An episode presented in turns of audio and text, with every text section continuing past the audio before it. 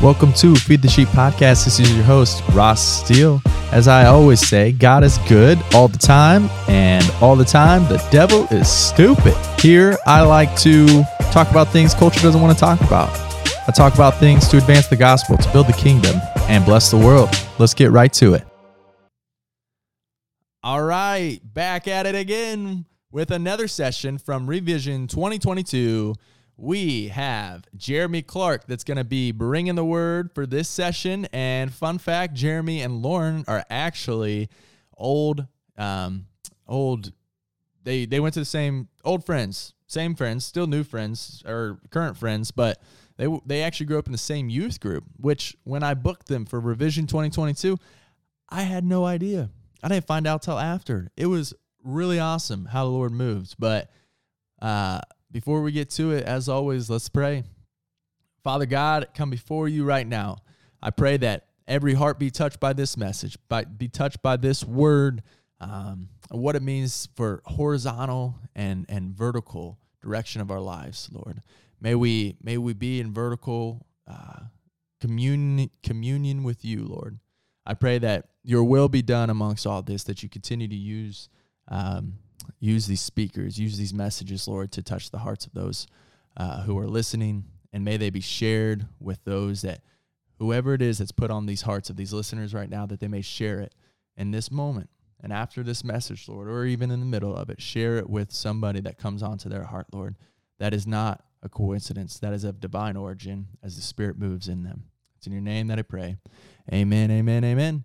All right, y'all. Let's sit down, buckle up, take some notes, whatever you want to do for session four of Revision 2022 with Jeremy Clark. Appreciate it, man. Yeah, I, um, I just think it's super fascinating that we can all go different, separate ways and then randomly get scheduled to speak at a conference with someone who I was uh, in high school with at the same time and in the same youth group. Just a small world. It seems the older I get, uh, small coincidences like that just kind of keep. Uh, keep showing up. So, uh, my name is Jeremy, and I work as a full time executive pastor at a church in Bloomington. Go Hoosiers. Uh, and my wife and I met there many years ago. I was a worship leader, and uh, she was attending the church, and I saw her, and I said, I have to find a way to go meet that girl. And uh, gentlemen, let me just give you a really good way to not try a first conversation with someone. Uh, she was wearing uh, a cast because she had uh, broken her hand at a Young Life camp. And my first line when I walked up to her was, "Hey, cool Cass, how'd you how'd you break your hand in an arm wrestling competition?" And she goes, "No." right, you guys have a great day. All right. well, so, anyways, uh, but listen, I put a ring on it and she said yes. So the Lord can still do anything through your stupidity uh, if He wants to. So, uh, just a little bit about me. We're going to get into some other stuff. I just want you to know a little bit about me. Um, they said, "Give me, give me your bio," and I was like, "All of these other speakers have like professional photos." And they're like, have these bios where like, this is my passion for the Lord. I'm like, I like Comic Con stuff, and um, I go to Marvel Cinematic Movies opening night at midnight because that's what we love to do. Um, and I really love woodworking and playing guitar and golf and volleyball and football. And pretty much I'm just all over the map. And I've lived my whole life like that. And then, uh, like a year and a half ago, I got diagnosed with ADHD, and I was like, it all makes sense. this is all 100% makes sense my entire life. Uh, school would have been a lot easier had I known I had ADHD, but that's not what we're here. You don't need to hear any more about that. So, um, July 15th, 2016, in my opinion, serves as a marker and a placeholder in television history that we can never go back from. On that day, on this little uh, streaming platform you probably heard of called Netflix, there was a television show that was released, and the world was introduced to a group of kids that were looking for a friend and discovered a little girl that was kind of in an upside down world. Stranger Things on July 15, 2016 hit Netflix, and the world never was the same because it's the most watched television show in the history of Netflix. And people, I think, really figured out what binge watching this thing was because a few years later, there's a small first time thing called a pandemic that we all experienced. And it got binge watched at an insane rate to where it was really a common language that you could talk with anybody about because so many people had watched it. In fact, let's find out how many of you have seen at least one season of Stranger Things. Raise your hand. Perfect. That means look at the people who didn't raise their hand. It's your obligation to make sure that they have they have heard the good news of 11 and Stranger Things. Yes, so millions of people over time, literally millions of people were introduced to Dustin and to Mike and to Will and to this, uh, this little girl named Eleven. But that wasn't the only thing that happened with the release of Stranger Things. Although we got to meet several characters and getting to know them and all their little intricacies and their quirks, something else happened that I think is really, really significant. And I can't help but with this clicker just to feel like I'm doing a TED talk a little bit, you know, like this little number right here. So if I do that, it's not on purpose. I just always wanted to do a TED talk, and I'm just kind of living out my dreams right now. So some of you are like, he does have ADHD. It's very obvious. We got introduced to the characters, but something even more significant was introduced to lots of people. And life has never been the same, I think, for a lot of people because of this. And we're going to spend just a few minutes talking about this, but Stranger Things, the show, the concept from every season has introduced a lot of people to this that there are two worlds existing at the same time the seen and the unseen world. In the, in the, show Stranger Things, we have what's called the upside down, this parallel reality and, and place that things can exist that is a direct mirror of the physical, excuse me, the physical world that everyone is living in. And what happens in the unseen world can influence and affect the things that are happening in the seen world. And millions of people watched it and were open to and now have a full understanding of this concept that two worlds, although different, can coincide and happen at the same time. And here's the thing if you followed Jesus for a while, or if you've been in the church, it kind of feels like maybe they stole our thunder a little bit because for a very, very, very long time, in the Christian faith, we have operated with this understanding and knowledge for a really long time. Ephesians chapter 6 in verses 10 and 12, and this is just one of them. You probably read this, or at Vacation Bible School had to make fake armor because of this passage. But it says this Finally, be strong in the Lord and in his mighty power. Side note, it says, Be strong in his power and might, not in yours, so the pressure's off of you. Put on the full armor of God so that you can take your stand against the devil's schemes. Our struggle our struggle is not against flesh and blood, but against the rulers, against the authorities, against the powers of this dark world, and against the spiritual forces of evil in the heavenly realms. Right here, Ephesians chapter 6. The things we wrestle with and struggle with are not the things we see in front of us. There's a whole nother set of things that we never get to see that's our fight is with that.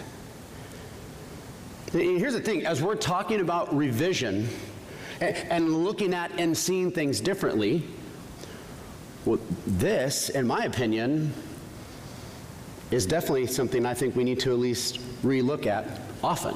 That we need a revision of how we see things especially in this context and, and with, with these things. Because this is an incredibly important dynamic for anyone that desires to see their world, their life, and their faith with clarity. Now, and here's, let me just put all my cards on the table here. All of you know what it's like to go through a situation with zero clarity. I mean, that's just, if we had all of you stand up and say, Here, let me tell my story, all of you would have some moment in your life where you're like, I was flying blind, no clarity. I was just trying to make one decision that I thought wasn't going to screw the whole thing up, let alone a bunch of other decisions. Now, here's where this gets sticky, though, because most of us go through the things in our life, but what we go through really has more to do with the unseen things than the things that we do see. What we go through in life has more to do with the unseen than it does the seen. And here's where it gets a little sticky. Here's where it gets a little sticky. By default, we as human beings are programmed to only factor in the things that we can see. It gets a little complicated because there are things that are being seen all the time that we're only factoring those because they are right here, and most of the time they are very loud and they demand our attention. But the struggle is not with those things, it's with things that we can't see, in the unseen things that we have to navigate. So, if you will, allow me for just a few minutes to kind of uh, to give us some some verbiage and some words to use to describe, and hopefully help you navigate and figure things out. How many of you in here are between the ages of 20 and 25? Raise your hand. How many of you 25 to 30? Raise your hand. How many of you are with me in the senior saints and 31 and older? Raise your hand. Yes. Yes, that's right. Yes. Okay, perfect. Welcome. We'll all have our prune juice and Geritol later on uh, for lunch, so that's fine. Here's the honest truth. I think it's most helpful for us to be able to have an understanding and some type of wording that we can use to be able to describe situations. Because most of the time in situations when we're struggling to figure things out, this thing up here stops working when it gets overloaded and we don't have anything to be able to get handles on a situation what's happening. So so allow me to just give some things that we're going to talk about. First one is this. When i say the word horizontal i'm i'm describing and i'm saying what we see and experience in front of us daily. The things that influence that cause us to react emotionally, that cause us to be slowed down up here mentally, some of the things that just slow us in our tracks in here in our heart, but I'm also talking about the things that are good things as well. The things that get us up in the morning besides coffee, and the things that inspire us and want us to go and do good things that we love to do. That's all horizontal. Something we can see, we can experience, we can recognize, we can know. It's horizontal. And it's a, a world of horizontal that we occupy and live in most of the time. But the vertical world that we live in well, it's the spiritual perspective that comes from our faith. It, it, it's what comes from us knowing God's word, and it's also really consisting of the nature and the character of who God is. So we have this horizontal world that we can all see, but there's also this vertical world that exists between us and God and our relationship with Him his nature, his character, who he is, who we've experienced him to be. As, as Lauren talked about, who we've seen him be in the past is indicative of who he's going to be in the future. And it allows us to have this vertical world that we can see things through. Now, Hebrews chapter 11, verses 1 through 3 really nails this down. And I just want you to see this. This, this isn't me coming up with something, this is present in Scripture all throughout. It says, Now faith is confidence in what we hope for how do you have faith in something that you hope for? How do you have confidence in something that's not there? And faith is also the assurance about what we don't see. What we don't see. This is what the ancients were commended for, and by faith we understand that the universe was formed at God's command, so that what is seen was not made out of what was visible. What is seen is not made out of what was visible. There's a little bit of friction in reading that. Logically up here, there's a little bit of tension in that how can you how can something be made out of something that wasn't wasn't seen? These two worlds, the horizontal world, the things that we see, and the vertical world, the things that we can't see, bump into each other every single day of our lives. It's just a matter of whether or not we recognize it. Almost every morning, I, will get up and I'll go to a coffee shop for a couple hours to get what I would say the, the important work of the day done that I have to get done that I can't do have any distractions when because it has to get done. Most of the time, that's sermon writing or event planning or something just needs my focus. And to do that, I typically go to a coffee shop, I'll, I'll get a latte and something to eat, and then I'll find a corner of the coffee shop and I'll just do my work. And uh, the other day I was in there and um, I was just, just going about my normal business routine, and, and a girl, two girls, uh, looked like college age girls, sat down next to me, and I'm a creep, and I uh, eavesdrop on conversations in public, and also judge people, watch people um, as they're, you know, out and about doing their day. you all too, huh? Okay, good, good. Listen, game respect game. If you do it to me, I'll do it to you, and that's fine. We'll all just be on the same page. That's fine. And as I'm eavesdropping, she's she's talking about something that I'm like, if oh man, if someone would just be in her life to tell her this. And God's like, hey, you're sitting right next to her. I'm like, oh, I am. And it's not some big Sermon on the Mount thing that people are going to write down and have a revelation about and they're going to write books about, but it's something where my horizontal world and her horizontal world had some vertical alignment. And God put me in that spot just for a few moments. It's, it's when you're at work or when you're at school and you're interacting with people and you're going about your day consumed with the horizontal, and God's like, just take your eyes and look vertical for a second because I'm doing stuff. It's when you're, the holidays come around and you get to go to a family get to get to go to a family get together during the holiday time, and you know there's going to be that one super super awesome family member, and then there's the several not so super awesome family members you're going to have to have conversations with. Right? There are horizontal and vertical things happening in that. When you're driving in your car, just absolutely slaying a Lecrae song or a KB song that you've been working on for a year, you finally got the lyrics to, and you're just nailing it and someone cuts you off in traffic, you're like, mother, father, and you know, you're like honking the horn at them. It's like there's horizontal and vertical things happening right there. They bump into each other all the time. And growth and a deeper relationship with Jesus and a faith that becomes our own requires us to stop seeing here and here and to start recognizing here in the vertical. And that's a problem because it's a challenge. And if you're anything like me, I really love me. And for me to start seeing this way, me has to go get in the back of the car, has to take a back seat because Jesus should be the one that my eyes are on and in front of and focused on. Your life and how your faith grows is too important to be unaware of the reality of these two worlds together. Now, listen, when you go to a conference, You'll, you'll, hear a pastor or, or the speaker on stage will, will throw out these like words that seem like they're just, man, I just feel really good, but they seem like they're cliche. I've worked in youth ministry for the past 16 years, both junior high and high school students. All of you, if you were in high school and went to a youth group, potentially I would have been your youth pastor because I'm freaking old and you're not. And so I would have been in that spot to be able to talk to you. It is not lip service when I tell you your life and your faith is too important to you and the kingdom of God and to all the people that are around you that need hope that Christ has to offer. It's too important for you to not be aware of the horizontal and vertical life that exists in the worlds that collide together.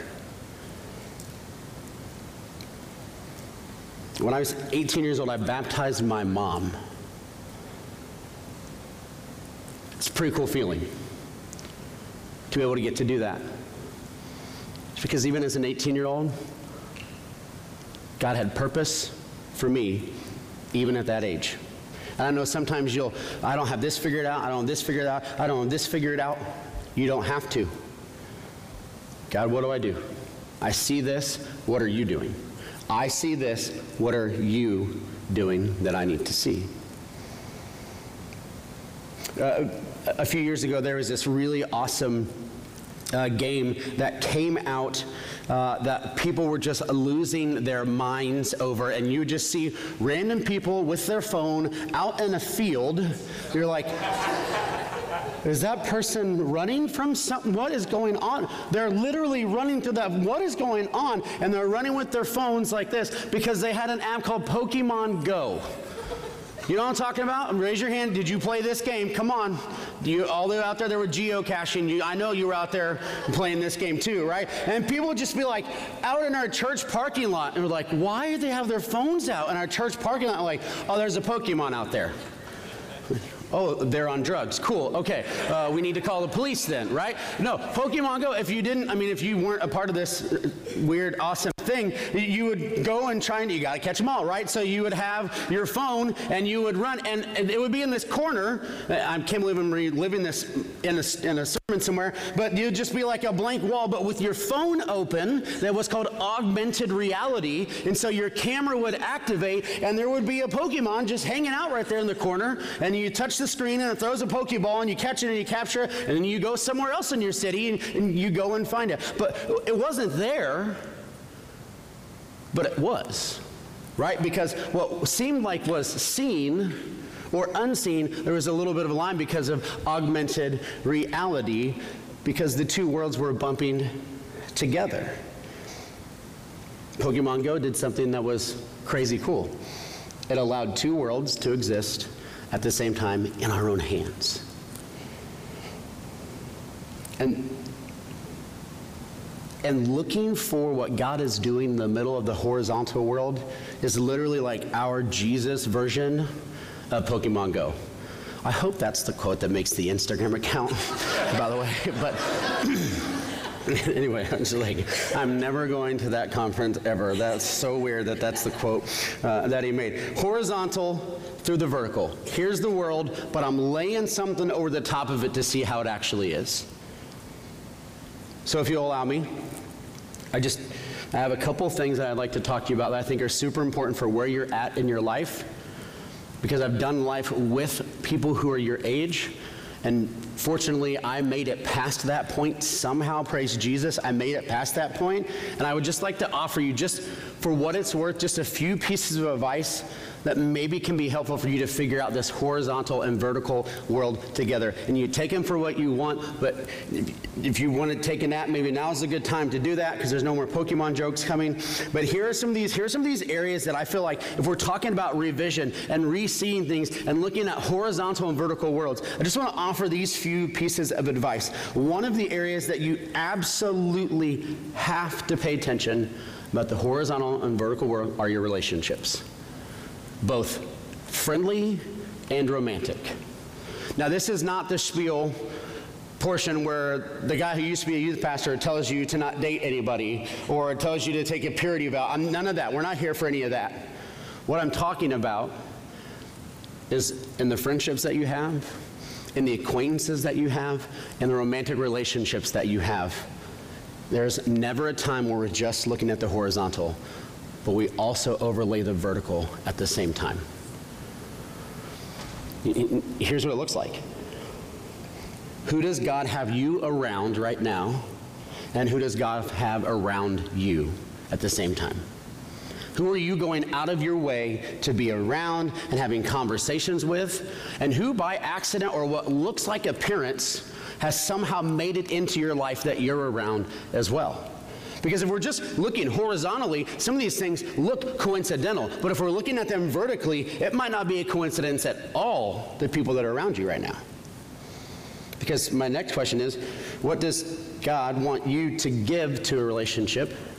And what does God want for you to receive from a relationship? Because healthy relationships have both giving and receiving.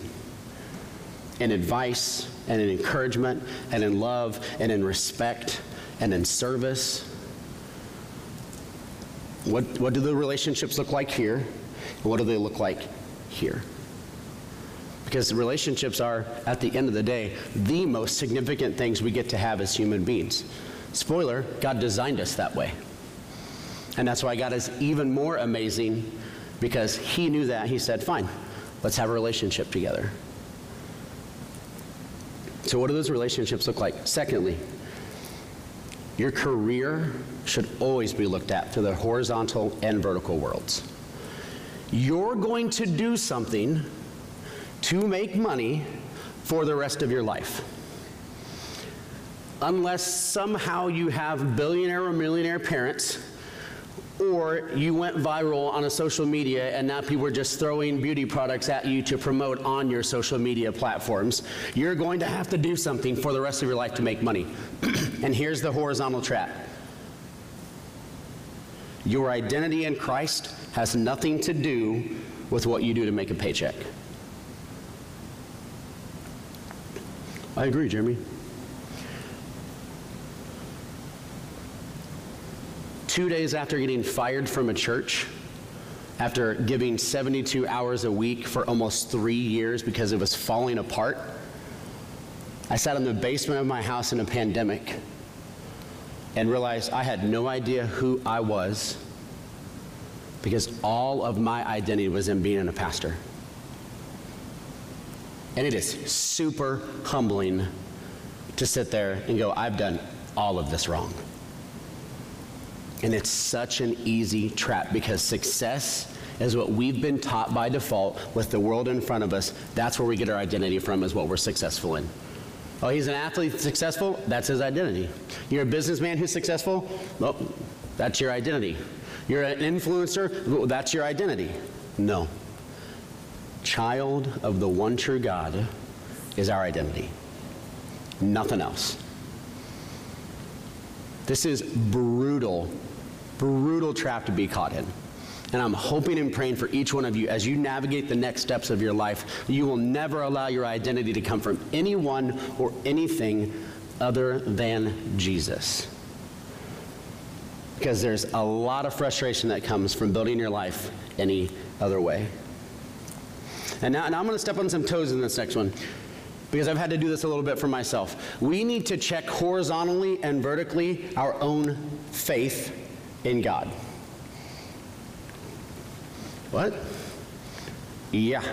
Because here's what I've found out over the past 10 years most of the stuff that the average Christian is believing and living out in their faith has nothing to do with following Jesus or from Scripture. You got to figure it out. I'm going to go here for a second. It's not my notes but I've got a little bit of time, so I'm going to go for it, right?